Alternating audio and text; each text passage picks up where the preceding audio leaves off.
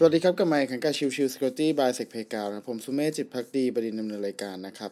เอพิโซดนี้เอพิโซดของวันพฤหัสซึ่งก็คือเรื่องของชิวชิวสกอตตี้นะครับซึ่งแน่นอนว่า เอพิโซดของแพททิวสเดย์ประจำเดือนก็มากันแล้วนะครับ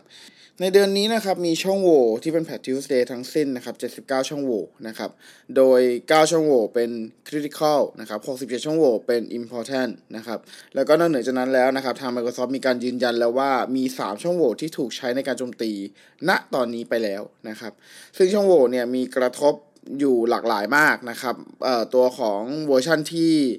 พวก ไม่ได้รับการแพทอีกต่อไปเนี่ยก็ได้รับผลกระทบอย่างแพร่หลายนะครับ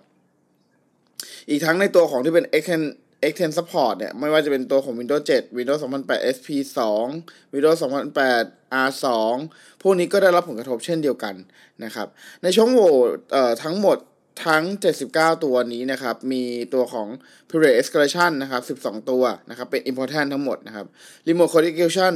นะครับ 38 ตัวนะครับ เป็น Important 29 ตัว Critical 9 ตัว Information Disclosure หรือก็คือข้อมูลหลุดนะครับเอ่อ Important 8 ตัว Security Feature Bypass 2 ตัว Denial of Service 10 ตัว แล้วก็ Spoofing อีก 8 ตัวนะครับ ซึ่งตัวของช่องโหว่ที่เราน่าสนใจนะครับเอ่อตัวที่ถูกพูดถึงแล้วก็น่าจะเป็นตัวที่ถูกเริ่มใช้ในการโจมตีแล้ว ก็คือเรื่องของ Windows Common Log File System Driver นะครับ CVE 2023 23376 นะครับ ซึ่งอันนี้กระทบในตัวทั้ง Windows 10 Windows 11 แล้วก็ Windows Server อีกหลายตัวเลยทีเดียวนะครับ อีกตัวหนึ่งที่ได้มีการพูดถึงนะครับในตัวของการ security feature bypass ก็คือ CVE 2023 21715 แต่ว่าในข้อมูลในส่วนนี้เนี่ยยังไม่ได้มีข้อมูลอะไรเพิ่มเติมว่าถูกใช้อย่างไรนะครับ แต่แน่นอนเป็นการ confirm แล้วว่าตัวของการโจมตีนี้เริ่มมีการถูกใช้อย่างแพร่หลายแล้วนั่นเอง นะครับ อีกช่องโหว่หนึ่งนะครับที่ได้ถูกใช้ในการโจมตีอย่างแพร่หลายก็คือ CVE 2023 21823 นะครับ เป็น Privilege Escalation นะครับ เพิ่มสิทธิ์จาก User ธรรมดาให้กลายเป็นสิทธิ์สูงสุดนะครับ โดยเป็นช่องโหว่ในตัวของ Microsoft Windows Graphic Component นะครับโอเค อันนี้คือ part ของตัวทาง Microsoft นะครับ ซึ่งแน่นอน part ที่ของเดือนที่ผ่านมาเนี่ย มีตัวที่น่าสนใจที่เป็นลักษณะของตัว Zero Day เนี่ย ก็คือ 3 ตัวอย่างที่บอก ส่วนอีกส่วนหนึ่งก็คือเรื่องของการทำโจมตีลักษณะ Remote Code Execution นะครับตัวที่น่าสนใจก็คือตัว Microsoft Exchange Server นะครับ อีกแล้วที่มีการแพท3ตัวช่องโหว่ด้วยกัน ก็คือ CVE 2023 21706 แล้วก็ 21707 แล้วก็ 21529 นะครับ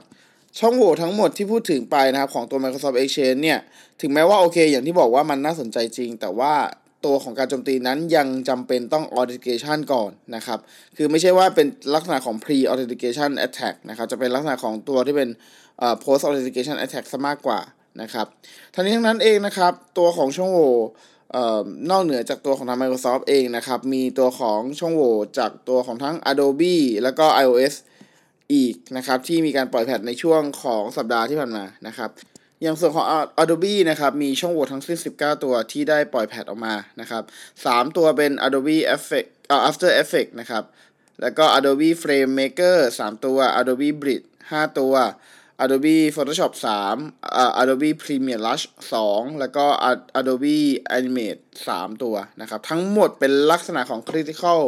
vulnerability หมดเลยนะครับ คือ arbitrary code execution นะครับ ซึ่งในส่วนนี้เนี่ยตัวของทาง Adobe ก็ได้มีการปล่อยแพทแก้ไขออกมาเรียบร้อยแล้ว แล้วก็จากการตรวจสอบทาง Adobe ก็มีการยืนยันแล้วว่าตัวของช่องโหว่เหล่านี้ยังไม่ได้ถูกใช้ในการโจมตีแต่อย่างใดนะครับ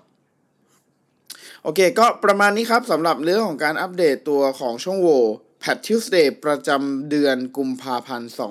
2023 ขอบคุณทุกท่านที่เข้ามาติดตามและพบกันใหม่สำหรับวันนี้ลากันไปก่อน สวัสดีครับ